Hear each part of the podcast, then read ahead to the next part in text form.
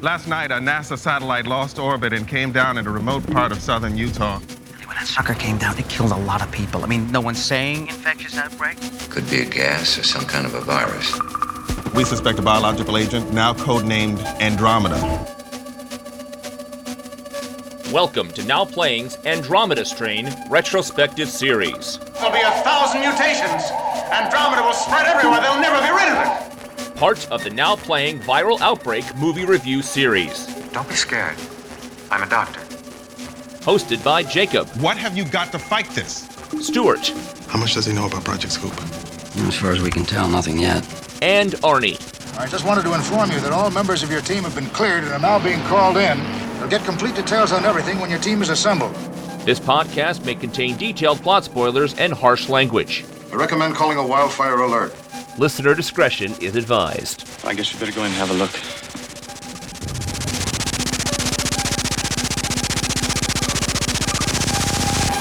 Today we're discussing The Andromeda Strain, starring Benjamin Bratt, Eric McCormack, Krista Miller, Daniel Dae Kim, with Ricky Schroeder and André Braugher, directed by Mikael Salomon.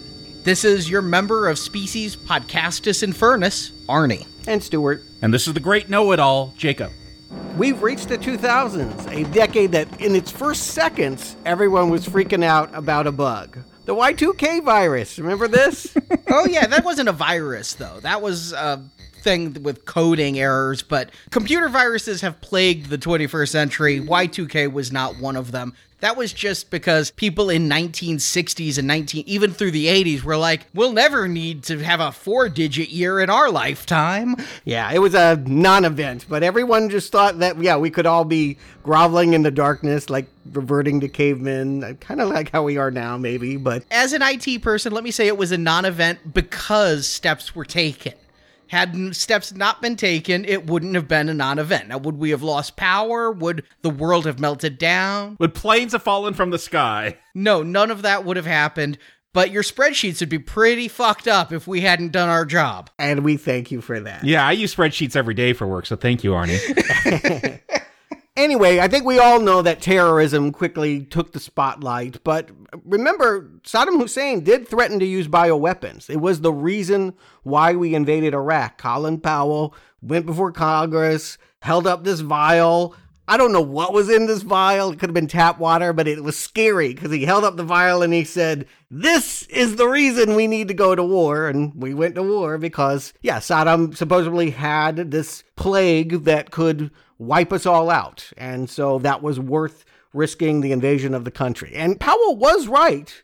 There was a biological epidemic that could wipe us out going on, but it wasn't in Iraq. It was in Hong Kong. At the same time we were invading Iraq and finding out there was no weapons of mass destruction, Hong Kong was having an outbreak of SARS, bird flu. Remember that one? Yeah, I feel like the last twenty years, there's bird flu and swine flu, like all these animals just giving us this flu. It's coronavirus. I mean, you guys realize it's all in the oh, yeah. same family of COVID nineteen and much deadlier. I mean, it actually has a fatality rate of ten percent. So COVID nineteen's three percent. Ha, we laugh at you with bird virus. Yeah, you have MERS, which you get from camels, and that's super deadly. Yeah, and I, you know, if it just stayed in these animals, we might be better about it. Okay, bird, you can get sick. Uh, I'll be fine. But of course, the whole point is viruses copy themselves imperfectly.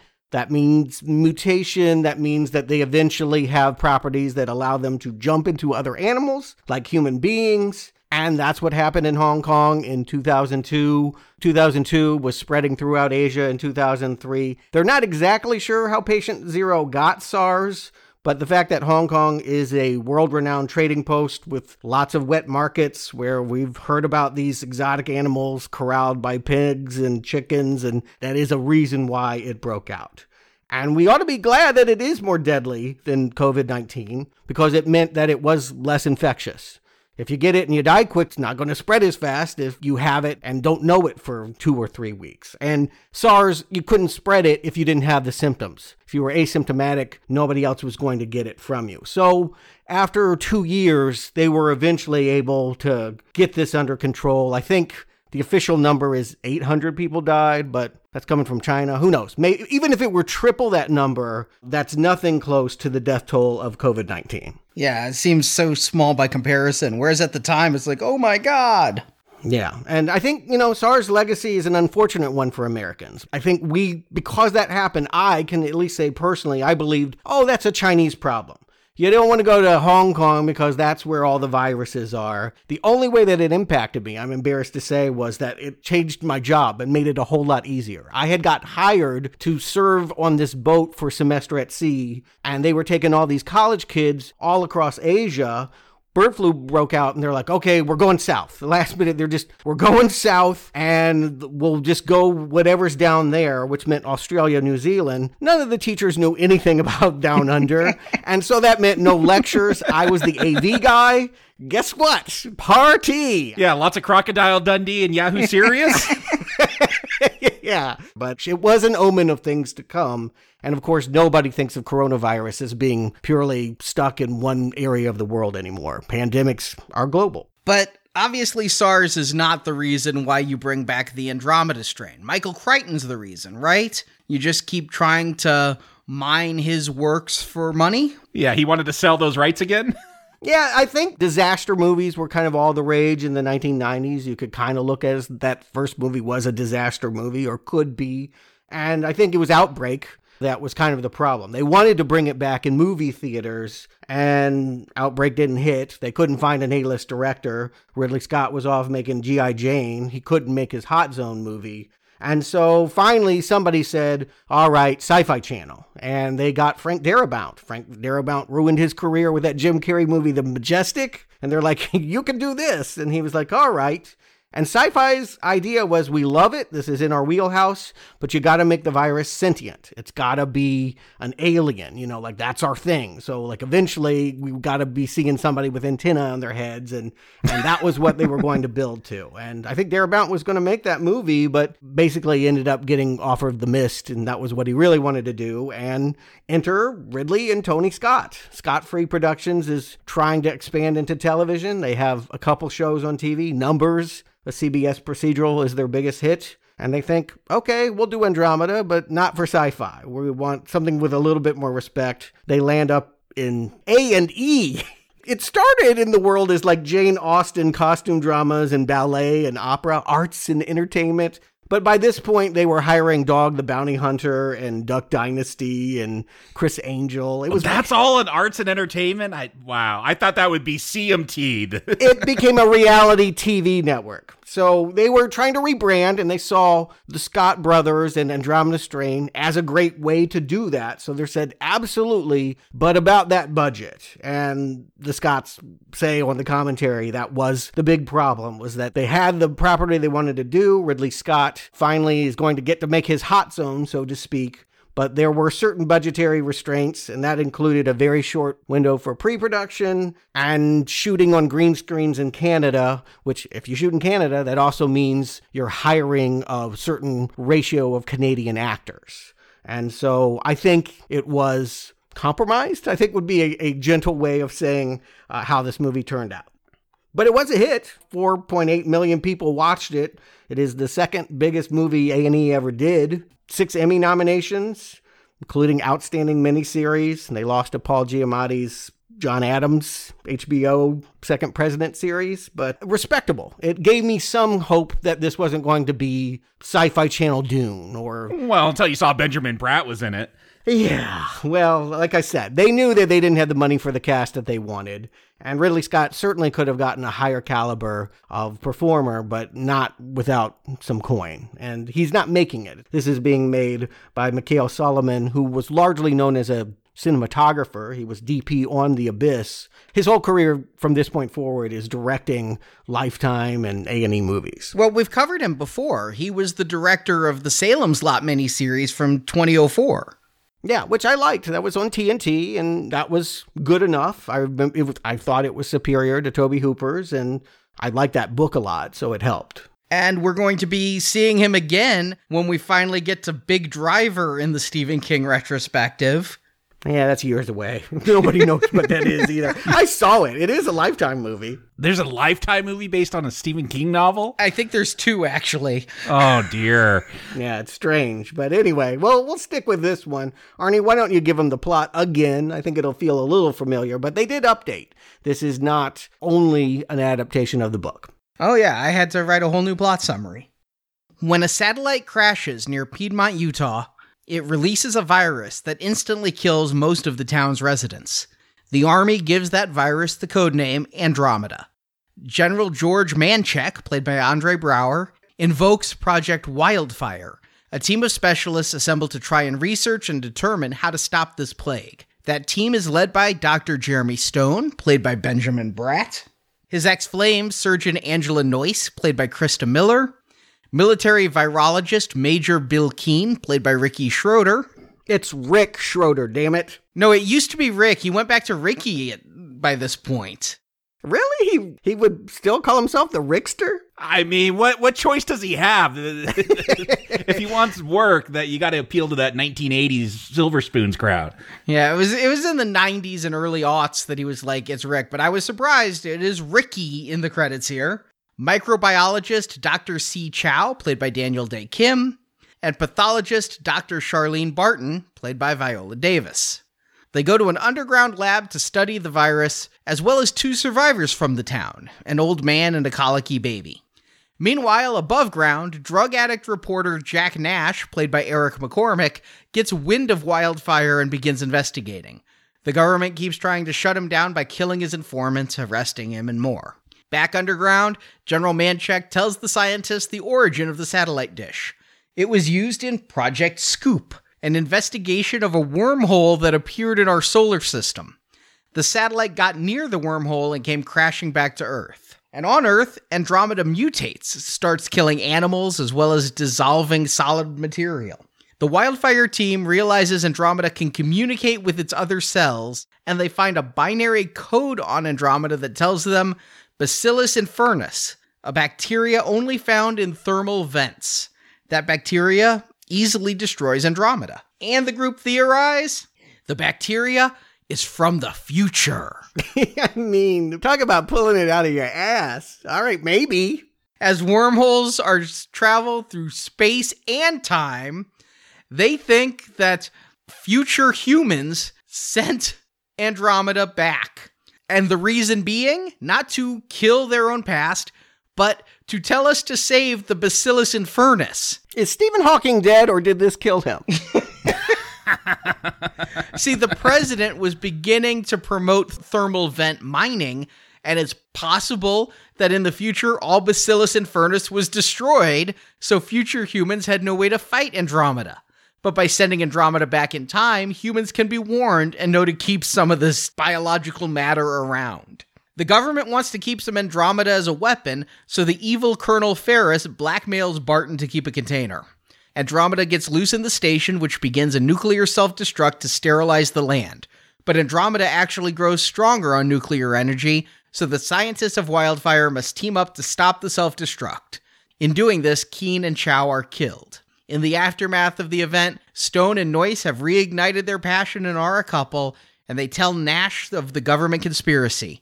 But agents continue to hide Andromeda, Manchek and Ferris are killed, and we see a container of Andromeda being put into a space station, and it happens to be the same container that caused the outbreak in the future, as credits roll. And you know, I think in two thousand eight there still were video stores. People still went, right? Like that was still happening. Mm, barely, barely. We had Family Video around here, which still hangs on to this day. Yeah, it won't die.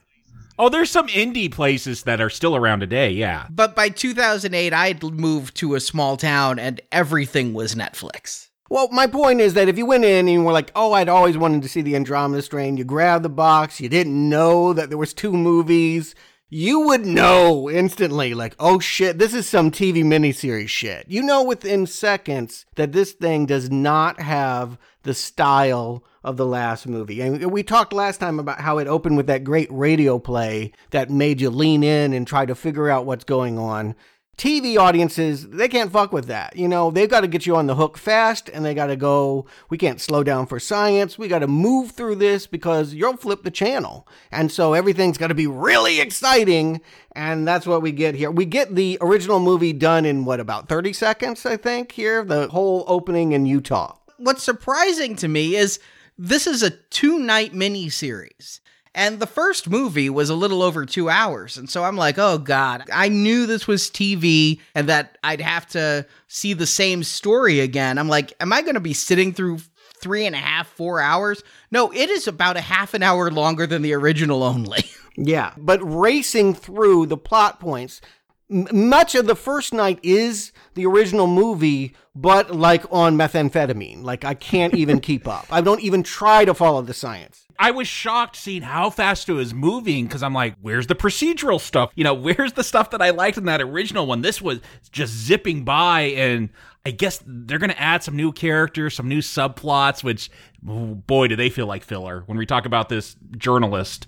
I have to ask, Stuart, with all this new stuff, is there anything at all in this miniseries from the book that wasn't in the seventies film? Oh, absolutely. Yeah, definitely. I talked about how there was the cop that came through the town and then patrolled and later left and went to a diner and shot it up. We will get that character in here. And some of the ideas. I mean, Crichton has a habit of just waxing philosophical about what could be and what should be, and here's some interesting theories. They will try to dramatize some of those theories that didn't get any airtime in the nineteen seventy-one movie. But, you know, the thing is, you mentioned the word procedural. By this point, procedurals are super popular on television, and I just got to put it out there. I can never follow those C S I shows or whatever, like them describe, oh, I did this to the body and blah, blah, blah, blah, blah. Dude, I never understand what's going on in those things. I, ne- I feel like I just have to be told, oh, they did it at the end, because I can't figure anything out from all the evidence that they're putting together. Well, yeah, because they're making up science and making ridiculous leaps in logic, like, which is fine. People can find that entertaining. I don't, but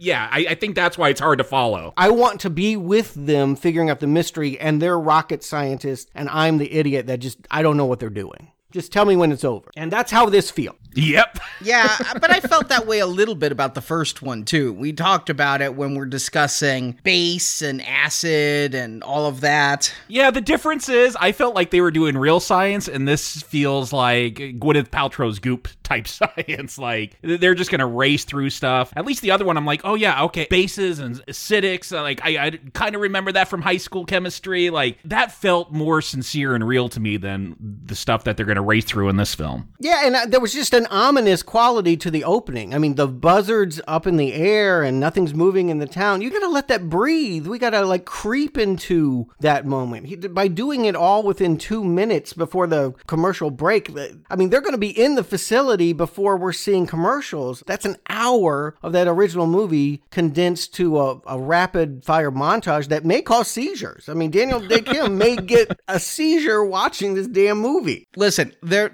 first movie was overly ponderous at points. Sure. So while the beginning is my favorite part of that movie, it's in fact the only reason I recommended that movie was the stuff before they got to the lab. I am not opposed to getting a faster pace going. And we still see all of these people in their home lives before Wildfire. Admittedly, I have to laugh at the very first shot, which is the satellite crashing down over two making out teenagers.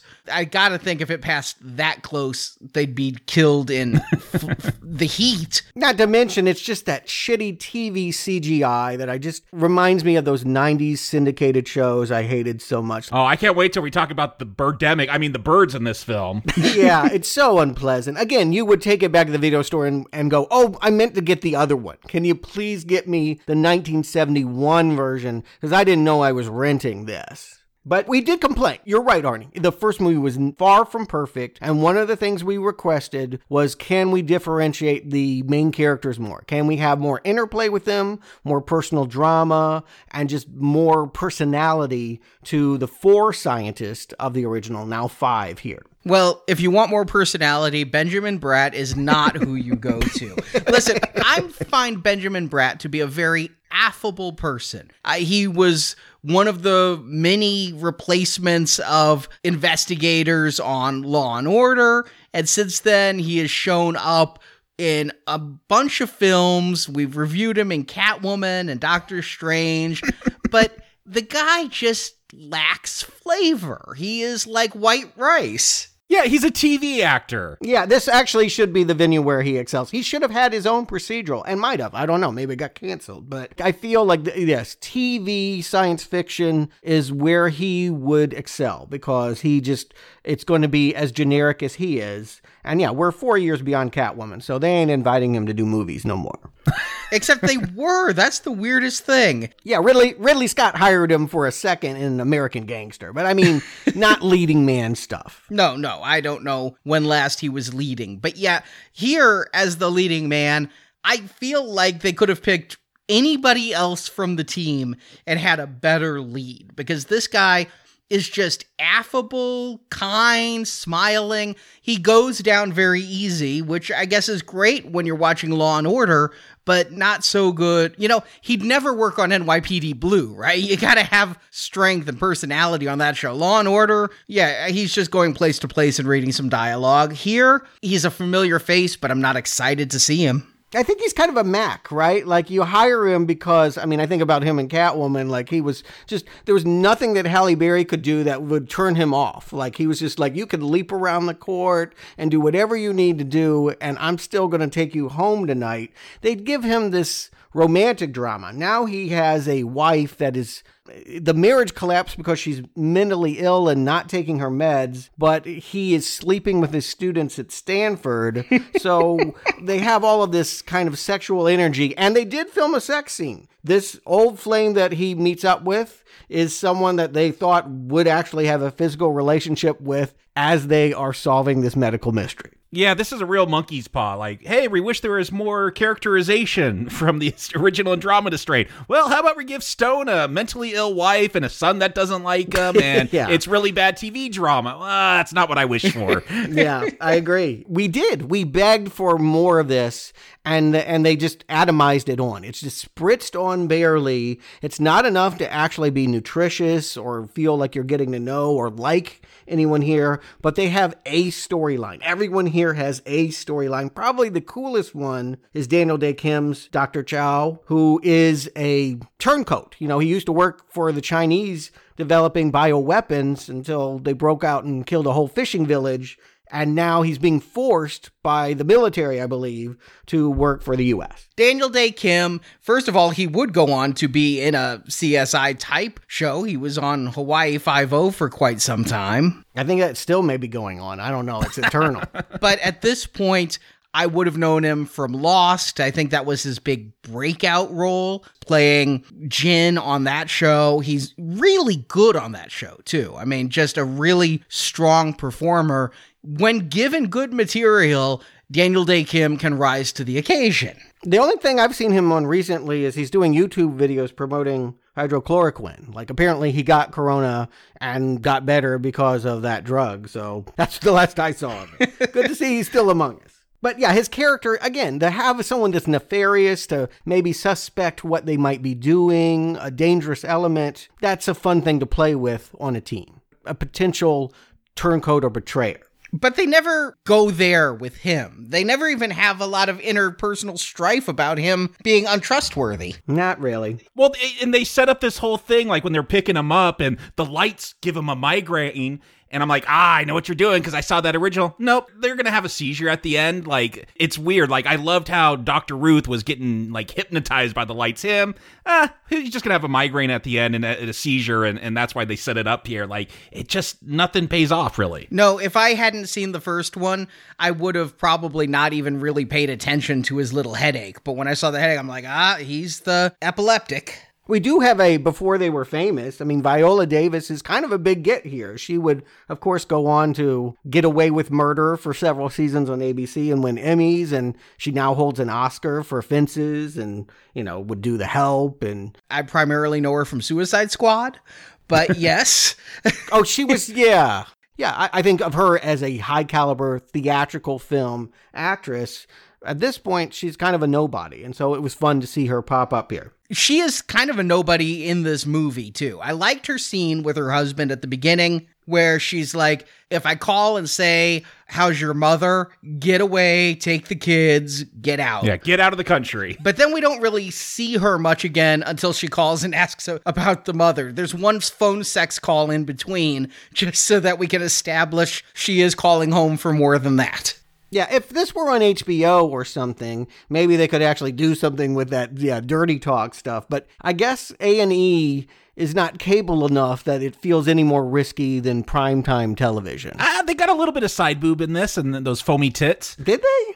Yeah, a little yeah, bit. Yeah, when they're decontaminating. Like, I was kind of shocked. Like, they're going to the foam party with, yeah. with Angela Noyce. Can I just say, having loved the five levels of the first film, like, the, the fact that it is a shower on a conveyor belt is really disappointing. This is a thirty-second recap of all that. Yeah, it's so disappointing. No paper suits. No. But there is Krista Miller in what looks like a whipped cream party, which is something I actually have fantasized about. With with this specific actress or just in general? This specific actress, yes. Who is she? She is a comedic actress. She got her big break on a show I didn't really watch, Drew Carey. She was on that show for many years as kind of the girlfriend. I came to know her. She is married to Bill Lawrence, who is a T V creator, and he has made two of my all-time favorite sitcoms, Scrubs, and then following Scrubs, Cougar Town, which is a great show with a shitty name. I know people go, Cougar Town, oh my God, he watches that. No, it's a really fucking funny show. And she is on both of those, and she just plays a snarky woman without any traits. She's just bland snark, right? You can put her in any circumstance. She's a little bit mean, a little bit harsh, kind of pretty. But I was surprised she was in this. I'm like, that's a strange choice, because at this point she would have, and still today, she would be known as a sitcom actress. Oh, so this is stretching. Why would you bring a sitcom actress in for the role of the surgeon here? Yeah, the money. Again, they got people that were willing to do it for the money that they were paying. Now, Rick Schroeder, to me, will always be Silver Spoons, because I grew up in the eighties. That was the only thing I ever saw him on. But he did have, like, a whole phase on N Y P D Blue where he was trying to be macho, and I guess this fits that profile. He would have been playing to the action crowd. He was really good on N Y P D Blue, I'm going to say. Okay. And I-, I wonder if he got Krista Miller this job, because he also did a sprint on Scrubs the year before Andromeda Strain. And this time, he's recast. He's one of the few characters that feels like a carryover from the first movie. He is the single white guy that they put on a pedestal because they have that policy of one man can only hold the self-destruct key. He is that guy. They've added an extra wrinkle because don't ask, don't tell, he's really gay. And gay's in the military by this time. That hadn't been repealed yet. So controversy, kind of. Yeah, I, I I thought that was, a, I guess, a little bit subversive that, yeah, they're going to do this odd man out theory again. But yeah, okay, you're it's going to be someone that's gay making the decision. And two thousand eight, uh, yeah, still maybe a little bit of controversy there. Three years before you could uh, say you were gay in the military. Okay. I just got to wonder, they changed this character's name, right? Bill Keane. You guys know who Bill Keane is? He's the creator of Family Circus, that awful yes. cartoon. That's all I thought about every time I saw him. That is true. Really, though, by making him gay, what they're doing is something very similar to Lost, is let's bring in a diverse group. We've got all different ethnicities, and for the white guy, let's make him gay. Let's just have everybody represented here. Oh, no, this this does feel like it's made for maximum ratings. Like, our president, he's going to talk just like J F K, because everyone loves J F K, and we're going to have some stuff about faith at the end, because we got to get that religious demographic. Yeah, this is made to try to get as many Nielsen ratings as possible. You went with J F K? Like, it's a Southern accent in my mind. Oh, uh, to me, it sounded like he was trying to do a Boston J F K thing. Oh, no, no, no. He was doing a Bill Clinton impersonation. I thought that too, and then I listened to the commentary, Arnie, and they actually said they were going with John Edwards. Remember him? No. What? Why would you go with John? Was this before the controversy? Yeah, no, they thought he was going to be the next president, so they're like, let's just write him as the next president. And, you know, that was when this movie was in development. It was two thousand six, two thousand seven. So, yeah, they didn't know that he was going to cheat on his, what, terminally ill wife with the documentary filmmaker. Yeah, and pay an intern to claim it's his baby. Yeah. Yeah. Yeah. So that all went south. That's funny. But yes, I got a, a little bit, certainly with the faith talk as well, it felt a little bit like a George Bush as well. It's kind of a mashup of all three of those characters. And there's a lot more political intrigue. That's something that was not in the book, or, you know, I wouldn't call it intrigue. There were some people from Washington, D C that would write a report and you would read a little bit. But certainly in the movie, we never got any of this conspiratorial stuff about the fact that they've got to keep all of these people down in the lab while they do their double crosses and keep the media iced out. Yeah, this movie might be two hours and forty minutes, but I think it took like four hours to watch because I had to pause it because there were so many title cards. Like, here's this person in the government and here's this person. It ultimately doesn't matter, but like it throws a lot of names and titles out there. The thing that I think added the most length to this movie, and were this theatrical, I'd cut every frame of him, is Will and Grace's Eric McCormack as reporter Jack Nash. Uh-uh, he's their star Canadian. They gotta have him. Arnie, I'm right there with you. I'm like, that, that story goes nowhere. It adds nothing. It does nothing. It impacts nothing. Well, they're, what they're trying to get at, I agree with you, by the way. I'll just let me get to that point first. But what they're trying to do is to create a, a dynamic in which he is the antagonist for the president. The president has lots of reasons to sweep all of this stuff in Piedmont under the rug. And here's a guy that has caused problems with him in the past. They keep mentioning something happening in Houston. I feel like it's... They never tell us, right? I think it's like a Katrina like thing. It's this thing that is a stain on this president's reputation, a biological event that happened before. We saw a couple photos. At some point, someone texted a couple photos in a smartphone, which would have been right off the shelf, brand new at this point. They thought they were doing something really cool with that. But yes, this character is someone that will expose that Piedmont is not just a, a routine perimeter check, but in fact, a biological outbreak. But yes, do we need all of this about hitmen dressed as highway patrolmen, killing informants and tailing him while he does lines of coke and deciding whether he wants to go back to rehab or not? No, I do not need this at all. The thing is, he doesn't uncover anything. He creates heat for the government, but he never is the source of information. All the information comes from people around this President Scott and giving him all the information. And it's just, Jack Nash is about to find out about our secret underground base. Well, you just told the audience about the secret underground base. Jack Nash didn't do jack shit. Yeah, the only thing that I can say he facilitates is he already has a history with Benjamin Bratt's Doctor Stone. And so he eventually gets word to him that, do you know you're working for people that run Project Scoop and have this whole biological weapons thing in space? I don't know why they wouldn't know that since they're investigating a satellite that fell, but... Yeah, the whole way that conversation comes about infuriated me because Andromeda Strain, science procedure, you have all these rules and regulations. Benjamin Bratt calls a security guard. Hey, can you get me an outside line? Can I talk through your cell phone to call this Nash guy? Not like, even a cell phone. Can I borrow your new BlackBerry? I had to laugh. That's right. But Project Scoop is not a Baskin-Robbins special. It is what we've kind of already known. I mean, some of this is catch up for newbies, but we are all kind of like, yeah, yeah, yeah. They go to the town again. And the only thing that's different here is there's there seems to be more devastation. There is a self-beheading by chainsaw that happened in a general store. And there's a body that burned up. And we'll eventually get this, the story from the old drunk that these people went insane and killed themselves because of Andromeda. But it's still the same old old man that drinks squeeze and baby that cries too much and a white dog that gets away without being taken back to the lab. But it should be the old man who drinks squeeze and it should be the baby because it's been thirty-seven years since the original Andromeda Strain movie and even longer since the book. What I'm looking for is a good adaptation of that story and modernize it, but make it for the audience who hasn't seen it. We are like, yeah, yeah, yeah, let's talk about the Sterno, but this should work for an audience who's like, Andromeda Strain, I've heard of that.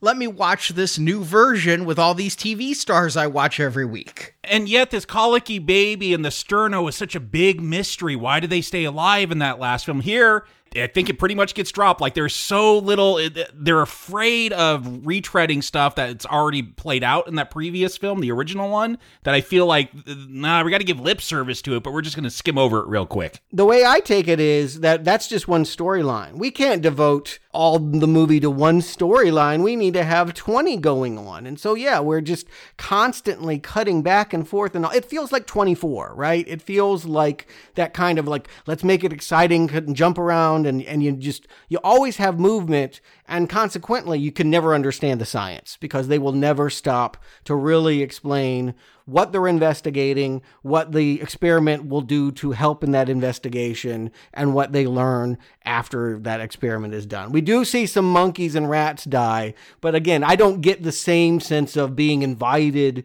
into the lab to deduce what's going on that I did with the first movie. No, I was so into like, oh, we're going to take this telescope and, and magnify this satellite, and oh, look it, we found something. Like this one, they just take, oh yeah, there it is. Like there, there's no research and discovery here. It's just everything is served on a platter to you. It is, and I did like the first movie for that reason. I didn't understand everything they were talking about, but a lot of times they would go slow enough, like when they're opening the air vents to see how big is this organism before the mouse dies and all of that. Yeah, I liked all that stuff. Yeah, it didn't feel expository, but yet there was enough there that I was able to feel like I was sitting in, I was auditing a science class or something. Here, if I hadn't watched that first Andromeda Strain, I think a lot of the science would have just been completely lost on me. The first movie mm-hmm. explained it.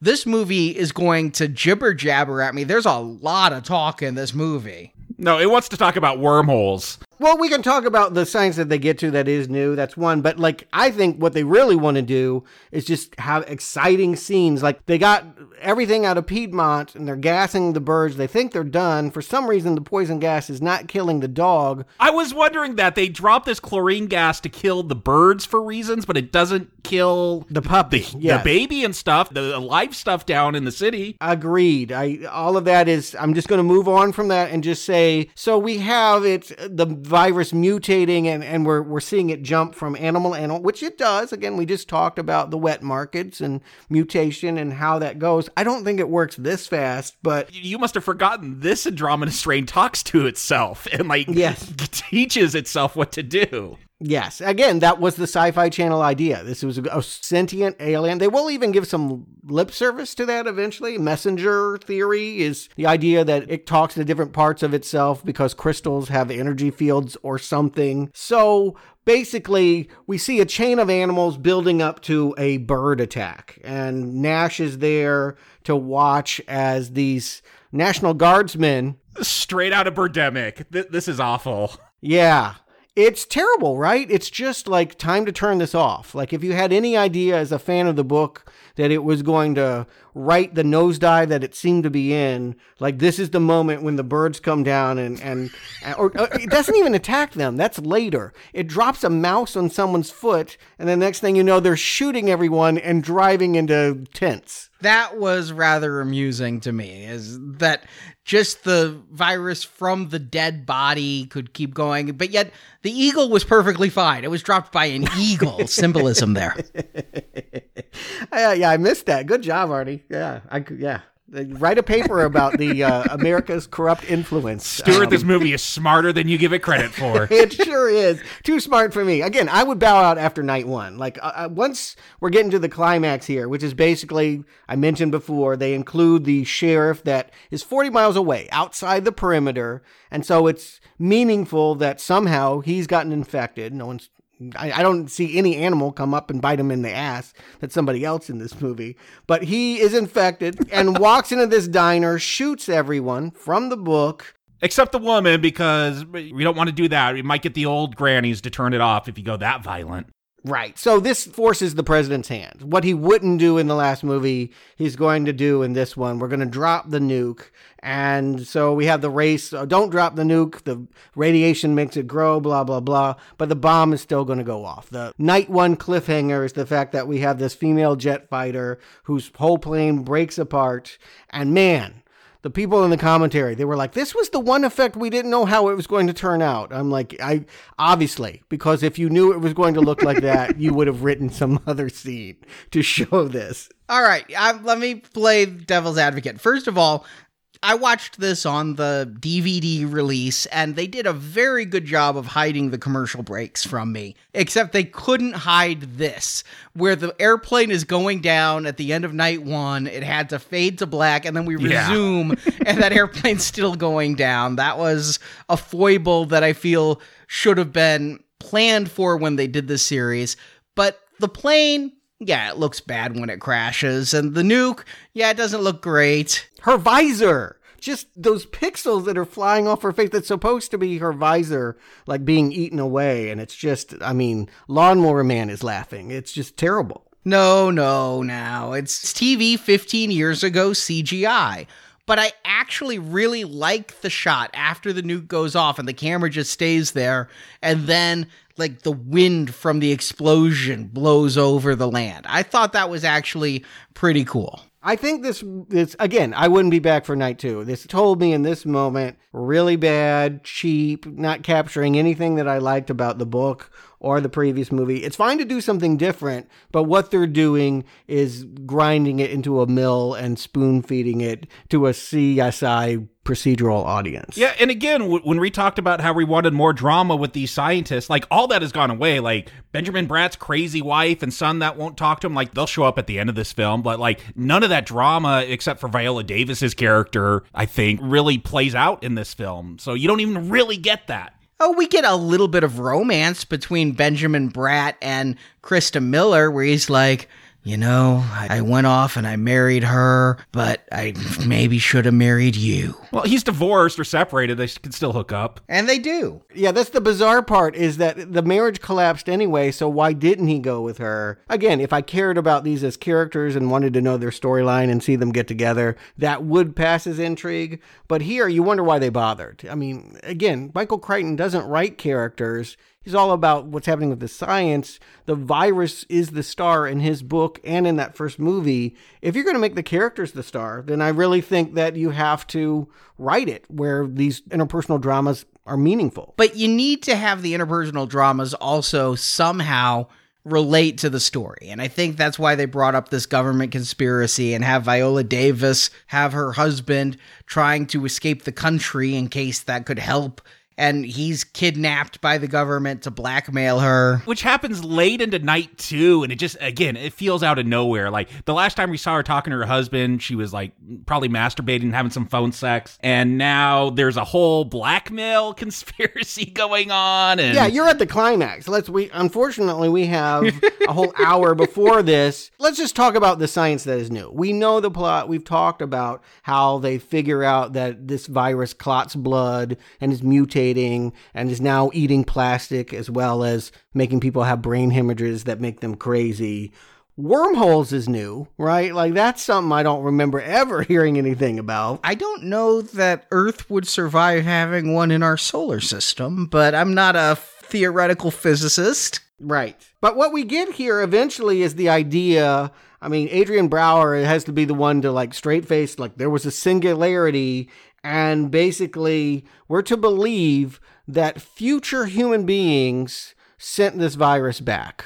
Yeah, because there's nanotech melded onto the satellite. Like, the Andromeda Strain was in some kind of nanotechnology, and it just crashed into the satellite as it came through the wormhole. All right, let's think about this. We got a virus.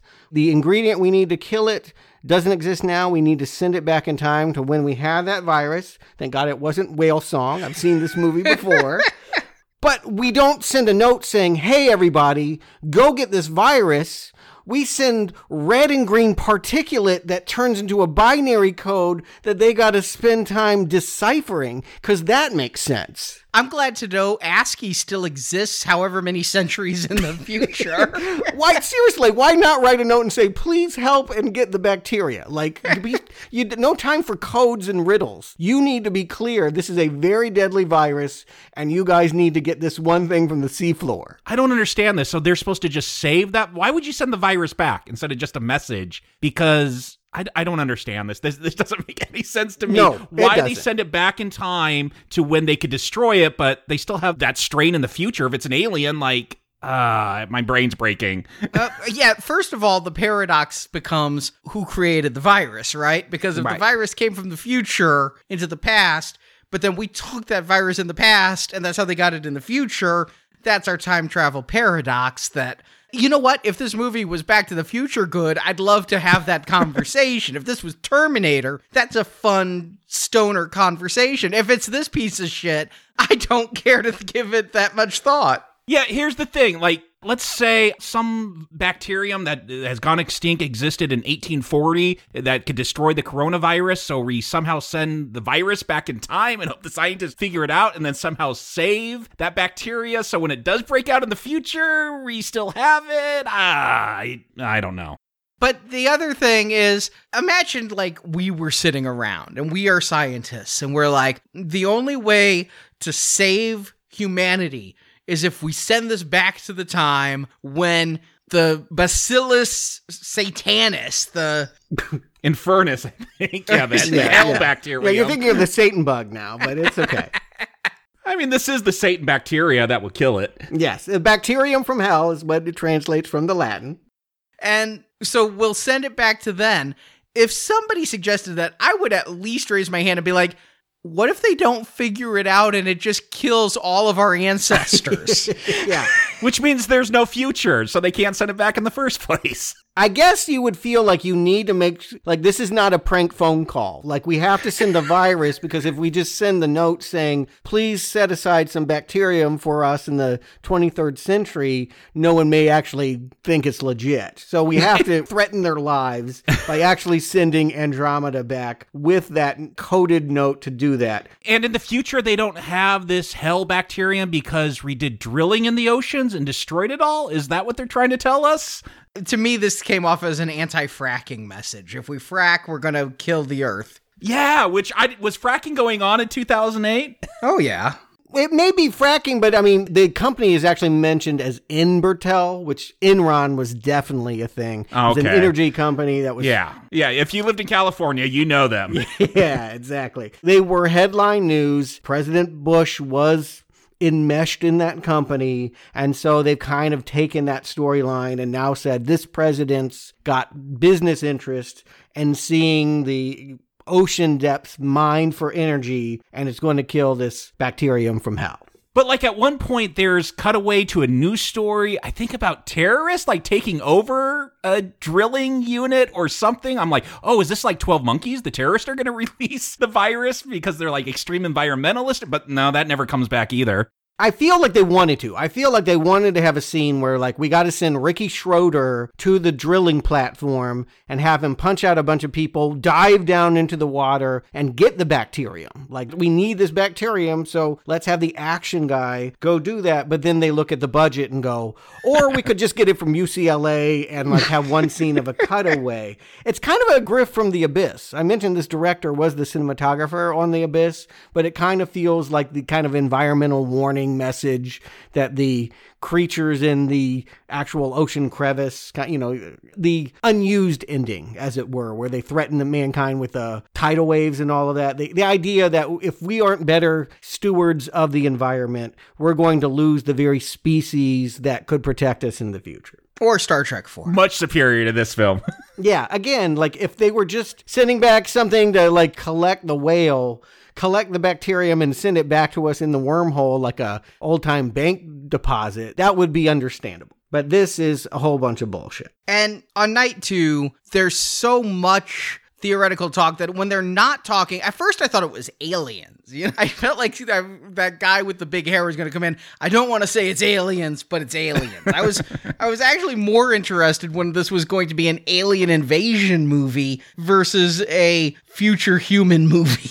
Well, here's the thing. It is an alien. I mean, the virus itself, again, we don't know where it came from, but the virus must come from aliens, right? It has yeah. to, because it has too many properties that are nothing like anything. It's not carbon-based life form. They talk about this messenger theory because with that airplane pilot, that atom bomb went off, is supposed to be deactivated. And they're like, oh shit, the virus talked to itself and like turned it back on, like it flipped the on switch. Like, mm-hmm. it, oh, this is ridiculous. It is kind of funny. The fact that the virus communicates with itself long distance. Like Benjamin Bratt's like, we got to get all the virus out of here because it's going to overhear our plans to destroy it. Don't tell anyone. We got to whisper because it's in the next room. Yeah. But you know what? At the same time, that is an idea that is kind of cool. Like I could see it working, not as it's being done by this movie, but I actually could go with a sentient virus. I actually feel like that wasn't a dumb idea, but this is a dumb movie. This is a dumb dramatization of a decent idea. The thing is, we've covered a lot of virus movies, and the thing about viruses is they're communicable and unstoppable and indifferent to who they attack and why.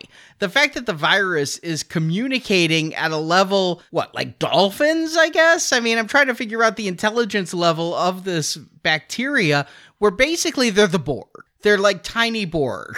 I believe what is said is crystals have energy fields, so that must be, since it has a crystalline structure, that must be producing an energy field that talks to the other crystals miles and miles away. That is the one line of dialogue I picked up to speak to how the virus is working and mutating. And again, once it gets the message, then it usually mutates into another animal, and suddenly there's a bird attack. And Arnie, you've been kind to these special effects, but tell me you're not unsatisfied when that bird's come down and the guy falls in the water and suddenly the virus is just red blood or something, like sweeping the fields and the water. Terrible. Oh, that this is awful. Listen, I was kind to the post-nuclear strike desolation, and that was more the concept than the execution, but I thought it was cool. But yeah, this is cheap. It is terribly cheap. If you're coming to this and you want to be wowed by special effects, turn it off immediately. Even when you're forgiving, and I think you come to any T V movie understanding, okay,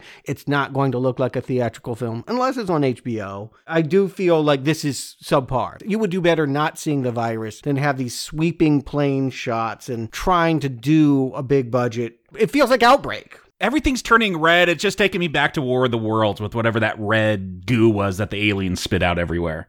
Right. And, and, you know, the president, this is, deserves like a chapter, and he's just not that into you. Like the president is told it's coming towards L A. Your wife is there defending your investment in the energy company. Do you want to get her out there?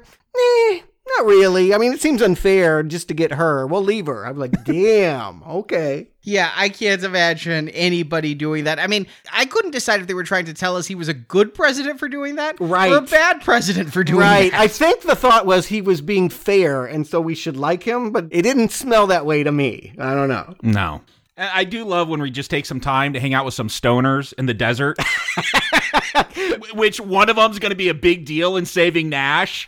Best scene in the movie. Yeah, yes. You say Nash is worthless, but it gives us this hilariously stupid charades in the desert smoking pot scene in which two characters are just trying to guess which caveman movie it is. It turns ends up being three hundred, which is not a caveman movie. But yeah, yeah, that was so He goes weird. to take a shit.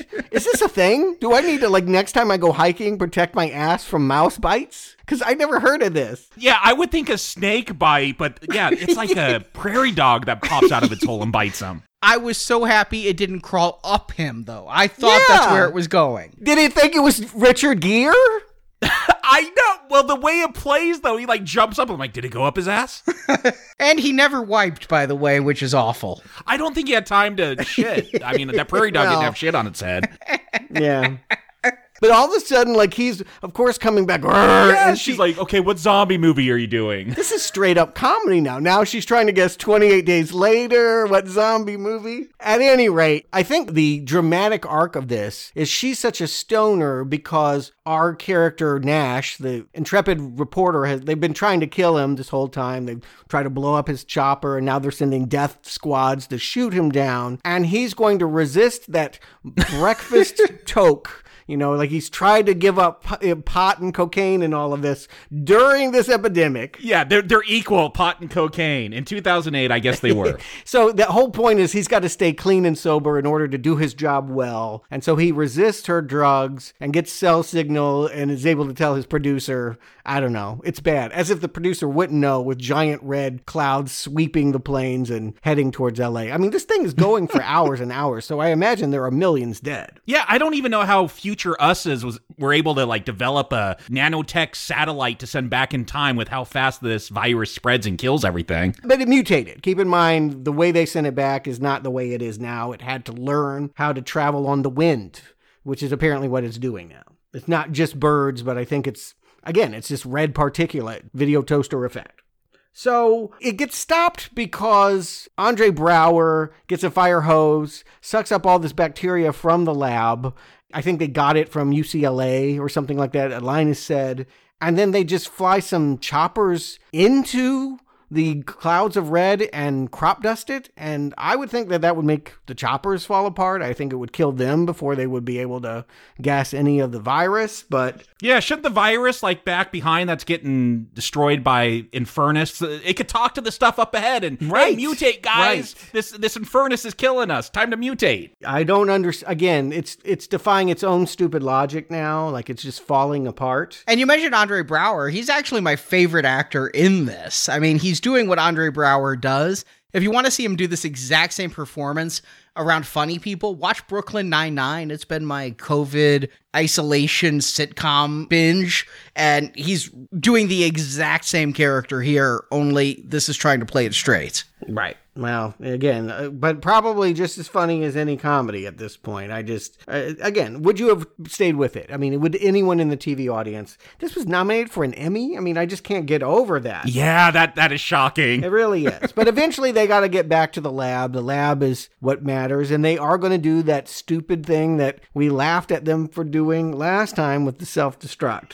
It's even more hilarious. Like, first of all, how does it get out? So Viola Davis, she gets blackmailed. Hey, you got to get a sample of that out for us. And that somehow contaminates the whole lab? I guess that it the sample found out what they were doing. I don't know. I'm not. Oh, it was listening in on the call, of course. I, I think it might have been listening in. For whatever reason, it decided it could melt the vial. And then, like, yeah, one of my favorite lines in the whole movie is, like, the Drew Carey chick is, like, watching through the window saying, do you have any symptoms? And Viola Davis's suit is melting into ash. I'm like, yeah, I think this is abnormal, maybe. The fact that I'm naked and screaming as my flesh burns out makes me think that maybe I'm contracting it. Yeah, maybe. But she's fine. She's not getting it. It's just... Because she's hyperventilating, which that was a huge deal in the original, but they explained all the science here. It's just like, okay, I guess if you breathe funny, it won't hurt you. Whatever happened to the old man and the baby? Yeah, they, they would only do one night, I guess. They were like, we're out of here. We're done with this. Again, that storyline got lost in the shuffle because that just wasn't good enough in two thousand eight. We couldn't just focus on a medical mystery as to why those two survived. I think the doctor had a dream where she saw them eating grapefruit and said, aha, blood acidic levels. And that was the last time we saw them. I did like that dream. I, having been a person who's gone to sleep with a problem on my mind and actually dreamt computer code and woken up like at two a.m. and been like, I just dreamed my fix and it did. I liked that concept. Do you like the execution though? No, no, no. I mean, I don't know why she would be dreaming of people she never met eating grapefruit. I don't understand that. Well, that's the thing is she's putting together something in her subconscious. Uh-huh. It's amazing. You probably wrote the script. So Andromeda gets out in the lab. It's going to go into nuclear meltdown, which I guess they have to stop because they still have Infernus in there that they want to save. That's why they have to save the lab all of a sudden. But they also have Andromeda in there, right? I mean, because the vial was saved? Yes, we can go with that route. If it gets the radiation, it could multiply and maybe mutate and become a new problem. It's going to get a call from the other Andromeda that says, hey, mutate again because we got this Satan bacteria that's killing us. Yeah. And, but also I just think, yeah, you don't want to die, you know, like you're down here too, and you don't want to. But if there's an outbreak again, the whole point is you got to stop that. Yeah.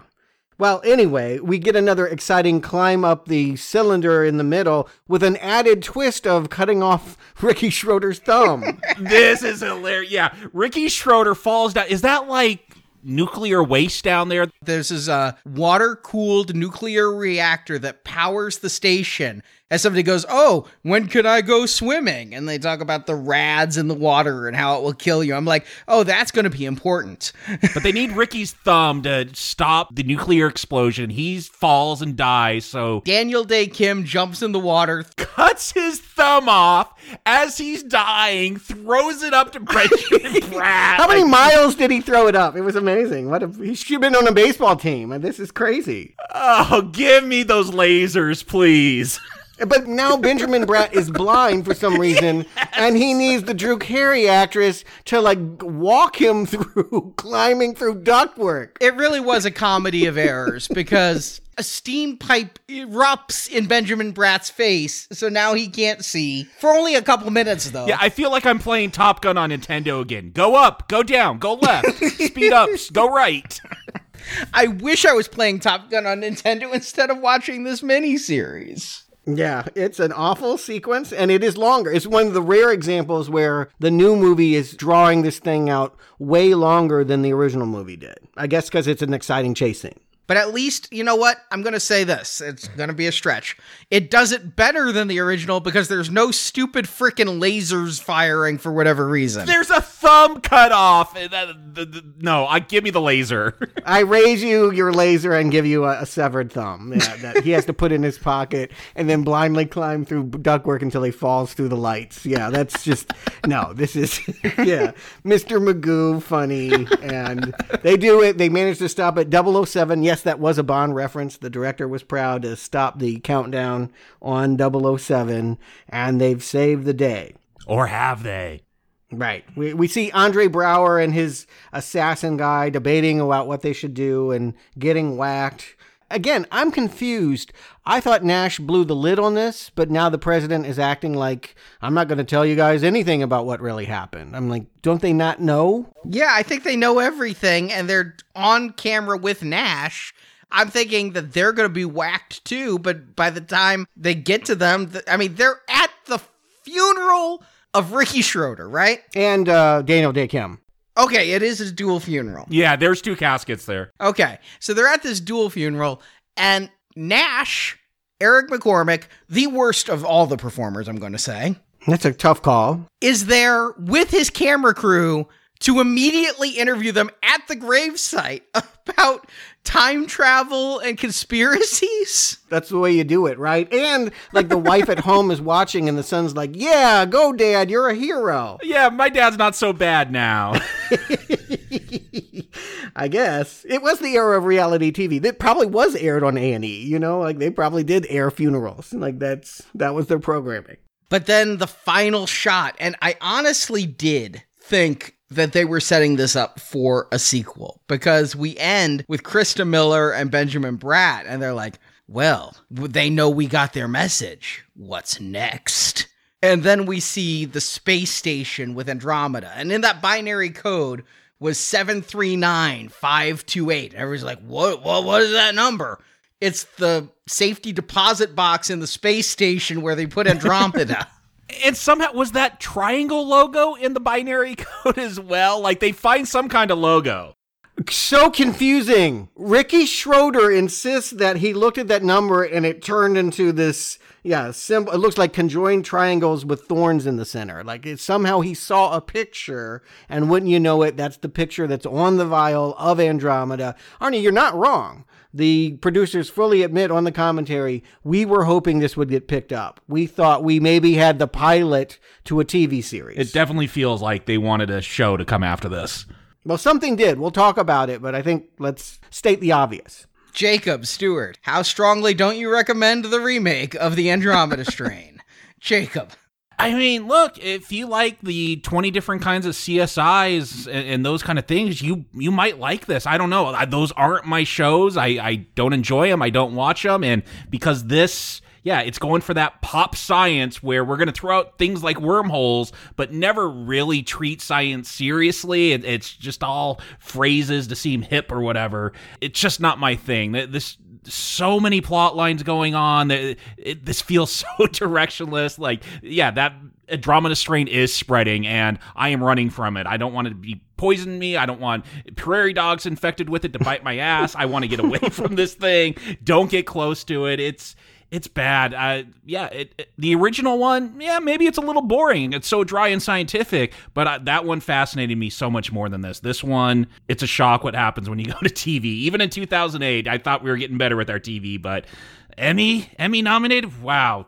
Uh, something's wrong with the, the uh, voters there. Uh, strong not recommend. And this was ten years after Sopranos. I mean, Sopranos came out in ninety-eight. Yeah, that's what I'm saying. You had prestige television, like Breaking Bad, I think, was just about to start or had just started. Like, there was good stuff. Oh, absolutely. T V was in its golden age, eight years into it by this point. Stuart. Look, I understand this much. You don't want to do the same thing. No one is going to tune in and watch four moles with P H Ds euthanize a bunch of monkeys in a bunker. That's not entertainment. You have to do it as a reality show. Like if you actually got scientists in a real world kind of scenario, like M T V, and, and they were down in wildfire trying to solve a medical mystery, maybe that's a good reality show, but it wouldn't make a good sci-fi miniseries. You have to jazz it up with action. But this is, you know, it's it's a rat biting you on the ass and something popping out. It's in every way lesser than what they did in the book and in the first movie. It may be the worst. Eh, I don't know. Outbreak and Satan Bug are hard to top. It, but it's close to being the worst thing that we've covered in this viral outbreak. And it's kind of sad because, again, we are in the era of good T V. We are in the era of good viral outbreak movies. But I think they were all about zombies at this point. I think we were just on the zombie virus kick. And if it didn't have a zombie in it, it looked like this and was on A and E Network. So, I don't know. T V movies are kind of a plague anyway to good books and movies. I think that it's, we always kind of come to these problems when we find the T V remake. This is just another one to avoid, uh, not recommend. There's a hundred of these for every Shogun, but there is a good Shogun. You, you know, there's sometime. Never seen Shogun. You, I mean, maybe, but again, I, I now I wonder if Shogun's any good. Thornburns, is that was that really good, or did they just have nothing else on? I don't know. I remember liking Noble House, okay. But. Yeah, I don't remember liking the remake of Andromeda Strain. I went in thinking, all right, I knew there were some bad signs. I knew that Benjamin Bratt was the star. I didn't realize Krista Miller was the co-star. that, that would have been two big warning sirens. And not that I dislike either of them. I really like Krista Miller in the right vehicle. She was great in Cougar Town. But... she cast here is the equivalent of casting Denise Richards as the scientist in The World Is Not Enough, the double oh seven movie. I mean, she's bad. She's really, I think she actually, acting wise, she's the worst thing here. The least convincing. She doesn't carry herself like any of the other people. The other people are all able to seem like they're competent scientists, even though during some of the science scenes, I strongly suspect all of them pulled a Brando and had their science words on note cards hidden around the set because they never made eye contact with each other. They're all looking at different points on the set. I think they're all hiding their buzzwords that they have to spout off. But there could be a T V movie that improved on the original seventies Andromeda Strain. That thing is so dry and it had some cool things going on, but it just kept getting worse as it went. You could make a better T V version. Yeah, sure. And it wouldn't star Benjamin Bratt. Uh, you keep going to Benjamin. He's not the pinata here. He's not the problem. It was the writing. No, no. I'm. He's not a problem ever. He's an indicator. Mm. He's not the tornado. Yeah. He's the weather pattern that you know will cause the tornado. You know what I'm saying? I do. I appreciate that. Yeah. I mean, I have that same feeling about Whoopi Goldberg in most movies. Uh, yeah. He's not a problem in this, but just seeing him as, as the face of this told me what I was in for. And unfortunately, it even went below my low expectations. I really wouldn't have finished night one of this, let alone gone into night two. It's too hectic. And then the fact that I sat through it all and realized how pointless so many of the plot strands were. The old man, the baby, anything with Eric McCormack. All of it, when I was sitting down thinking about it, was like, cut it all. You could have made this a one-night event. and Yeah, ten minutes long. Cut an hour out of this, you know, and make it a two-hour T V movie, and you might have had something there that's better. But as it is, it's long, boring, banal, not interesting to look at. Don't forget confusing. The word confusing. I'm going to say this is the worst thing Tony Scott has put his name on. Oof. Uh, yeah, this is below Tony Scott standards. I, I know you like him more than Ridley. Like, that's the division here. But, man, I, I'm begging for a Top Gun after this thing. I got to ask, though, Emmy nominated. How did it not get that T V show then? Yeah, well, it, Andromeda Strain did come back. I, I'm glad to tell you that this incarnation died. I think it had something to do with budgets and actors not available. And I'm as glad to hear it as you are to say it. But ten years after this, and ten years after Michael Crichton dying, we get a sequel novel, The Andromeda Evolution, which I had to read, right? I have to know what's... What's going to happen after the Andromeda Strain? It is written by Daniel Wilson, who got some acclaim writing Robopocalypse. I don't know the book, but I guess it was a bestseller. Sounds like a sci-fi T V movie to me. Yeah, Spielberg optioned it, actually. He oh, wow. talked about making it for years, so it, he we may get there eventually, but he decided that he could step in and pick up sixty years later another outbreak, this time in the Amazon. And not really a, it's not really a virus story. I think that is the interesting take on this.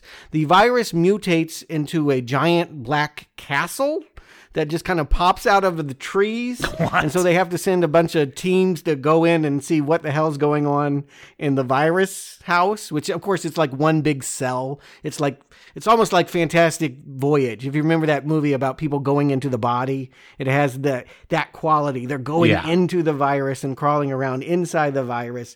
It's better than maybe the, I'm pitching it as. It was okay-ish. I think the big surprise is we find out two things. One, we find out what the Andromeda Strain was always meant to do, and it is meant to melt anything that gets up into space. The reason why jet planes fall apart and it mutates to, you know, take down polymers and, and industrial equipment is the aliens that released it never wanted creatures on different planets to intermingle. And so in order to ensure that, it spread Andromeda Strain over everything. And they actually find the virus on the moon, on other planets. They've known, it's a big conspiracy in NASA, that Andromeda Strain was an attempt by an unseen alien to keep us all earthbound. And so the other twist of this is we also have the baby all grown up from Piedmont, the crying child that saved itself from dying of it. Because he's immune, he's brought into the team, and you find out, I'll, I'll stop from spoiling the big surprise, you find out someone on the team is actually in on using the virus in a new, deadly kind of way. So it was a quick read. I didn't mind it. I kind of feel like if I were a studio executive, I would have said, thank you very much, paid you for your draft, and then said, what else you got? Because I'm this is not the sequel I would make. I don't think that they're actually going to make this into a film. Kind of has the quality of a two thousand ten to it, but uh, who knows? They made that. Yeah, they did make it, but I feel like without Michael Crichton actually having his name on it, it feels kind of fan fiction-y. I feel like in the end, again, when it goes weird up into space, I really don't see them doing that. But it would be surprising if they didn't try again. I do feel like this is a prestige title, and yeah, a gold standard of the medical thriller, science thriller, techno thriller. Somebody is going to take a new take on that. We will see in some way, fashion or form, Andromeda Strain come back in the next decade. I think with all this interest, I think all this interest in COVID, it seems inevitable that someone is going to want to tell a virus movie. But that's not what we're covering next week. When we get to the twenty tens, we're finally getting to the movie that I really wanted to talk about most. You mean the one that I said at the beginning? Let's just review Contagion and Outbreak. Well, then what would we done for the other six weeks? And people wanted to hear about Outbreak, too. And again, I've enjoyed some of these films. Panic in the Streets was a pretty good little film. But yes, Contagion is a great film. I put it in the book for a reason. I called it underrated. I don't think it is anymore. Yeah, it's the like number one watched movie right now. Yeah, I think I could probably declassify it as uh, underrated, but uh, definitely worth talking about. And I'm glad that I'm going to have an extensive opportunity to do so next week. And in the meantime, this Friday, a totally different type of film. Three Days to Wapner, of course. Yeah, like Dustin Hoffman will redeem himself for putting on that biohazard suit and doing what he did in Outbreak, I think. Yeah, a, a decade earlier, he'd win an Oscar. Yeah, we're going to cover that movie. It's part of our Tom Cruise retrospective, and he is an essential part of that film. It is not just a Dustin Hoffman movie, even though Hoffman is the one that I think got all the attention and all the awards. Absolutely. You can hear us talk about that this Friday. If you donate, help support our show, keep us going week after week. We haven't missed a week, COVID, shutdowns or no. We have not missed a week since we took a New Year's break, Christmas, New Year's in twenty ten. Wow. Okay. So if you want to ke- help us keep going week after week, we're coming up on a full decade of Totally Free Tuesday shows without missing one, plus a whole lot of bonus shows on Fridays. Head to nowplayingpodcast.com forward slash donate and find all the details, how you can hear our reviews of Candyman, all the Tom Cruise movies, including Top Gun is out there, and you'll get Top Gun two whenever it comes out. And at the platinum level, we announced last week it's going to be Sleepaway Camp because that's what our supporters voted for. So we're going to be doing five Sleepaway Camp movies as well. What is that, by the way? I mean, I had to look myself, but if you haven't got enough of Friday the thirteenth, it is a Jason of a different sort. I uh, I won't spoil who the killer is, but it might be a surprise. Never seen it. In fact, I'd, I'd, I'd heard of it, but never seen it. And we have one final programming note. A couple weeks ago, Stuart, Marjorie, Jacob, Brock, Justin, and I got together for a view party of Friday the thirteenth, Part eight. And hundreds of you listeners showed up. We'd love to see hundreds more show up. And the response was so positive, the feedback so great, and with no movies coming out to theaters for the foreseeable future, we've decided we're going to have Now Playing's summer movie program, where every other week we're going to have a watch party on Friday nights. Each of the hosts is going to pick one movie that we watch, and then we're going to open it up to listeners to see what the final movie we watch together is. And there may even be a couple of opportunities for some of you guys to join us on the call live as we talk about, review, comment on, lampoon, whatever we do when the movies that come out. And this is pretty breaking news. We just decided yesterday that we were going to do this. And so what movies are we going to watch? Not sure entirely yet.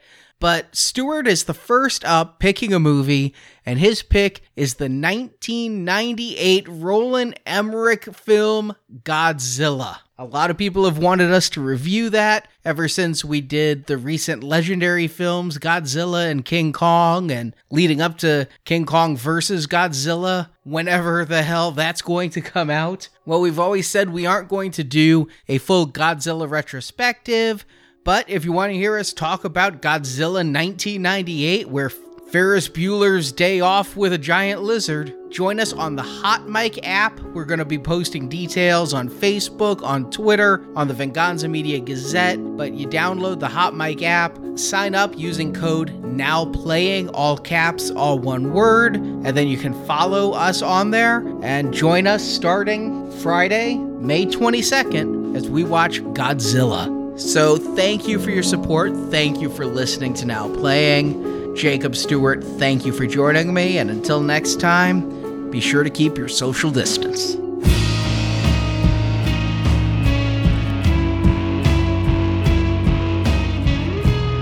All reports continue to indicate that the experiment was successful.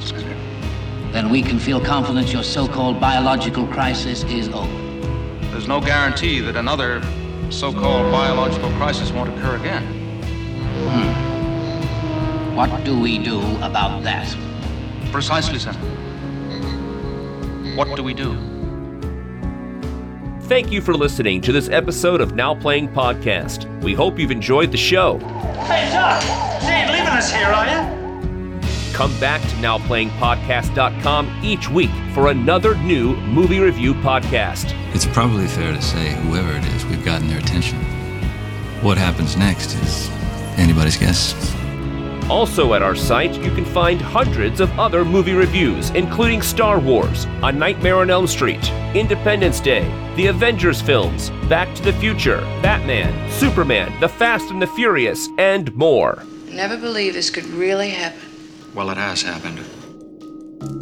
Now Playing Podcast is a show without any sponsors or ads. We rely on support from listeners like you to keep Now Playing operating. We fix it, or we'll die. You can donate to the show and, as our thank you, receive bonus podcasts. Over one hundred fifty bonus movie reviews are available to choose from on the Now Playing Podbean page, including Alien, Night of the Living Dead, Jurassic Park, Ghostbusters, Indiana Jones, Lord of the Rings, Psycho, Troll, and more. So, okay. Isolate and identify. Find a full list of available bonus shows at now playing podcast dot com forward slash donate. You could change everything. You can also join the Now Playing Patron campaign through our Podbean site. Patrons of ten dollars or more get a new exclusive movie review every month, plus even more perks, including one where you can pick a movie for our hosts to review. Find the details on our website. This is a code red emergency. You can help us out by leaving us a five-star review on Stitcher, Podbean, iTunes, or your other podcast store of choice. I listened for Little Bell in here. Ding-a-ling! That means a message coming in is for the wildfire team. Precisely, an M C M communication. I'm expecting one. Yes, sir. Top priority. You can follow Now Playing on Facebook and Twitter, where we post announcements of new episodes and where the hosts post movie mini reviews. Links to our social media pages are available on our homepage. Everything seen and heard in that room is top secret. Yes, sir. Now Playing Podcast is produced by Arnie Carvalho. I would say he's under a lot of stress right now. Associate produced by Jason Latham. The survivor. Too bad he can't tell us what happened. Now Playing is edited by Arnie. He did good, okay? I mean, yeah, he's not perfect, but he deserves credit for what he did. Now Playing credits read by Brock. I need you to talk to me. Talk to me, and I can't help you. The opinions expressed on Now Playing are those of the individual hosts and may not reflect the opinion of Venganza Media Incorporated. What a world we're making. I can see why the kids are dropping out. Venganza Media Incorporated is not affiliated with the motion pictures reviewed or otherwise referred to herein. Release me immediately, or I'll have my lawyer well, I don't have this. to let you like... speak to a lawyer. I don't even have to acknowledge that you are in our custody. All movie clips and music included in this podcast are the intellectual property of their respective copyright holders. They are included here for the purpose of review, and no infringement is intended. Oh, this is so sick. Look at that thing. Now Playing Podcast is an exclusive trademark of Venganza Media Incorporated. Now Playing is a Venganza Media production, copyright twenty twenty, and no part of this show may be reproduced, repurposed, or redistributed without the written permission of Venganza Media Incorporated. All rights reserved. It's a colossal mistake. Tell the president I said so. The president doesn't trust science.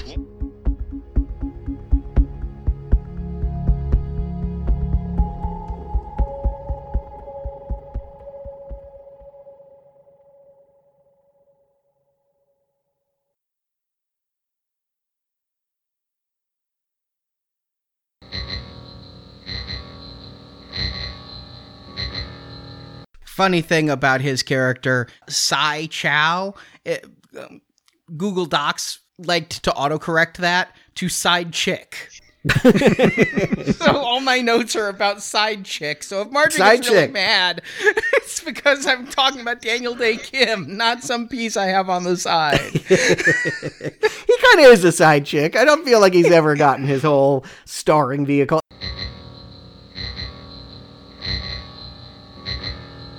We've not missed a week in... I mean, I don't know. Yeah, I, I don't know. Usually you know, Arnie.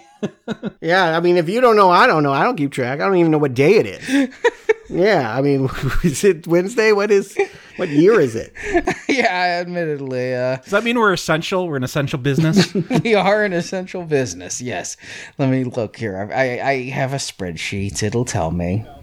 It's like two thousand ten or something. I do believe, yeah, it's... Uh, we definitely took time off in the first year, for sure. Yeah, yeah. It's yeah. like, oh, we'll be back in a month with yeah, Terminator. Yeah, yeah. two thousand nine, two thousand ten, we were... I think sometime in two thousand ten is when it's...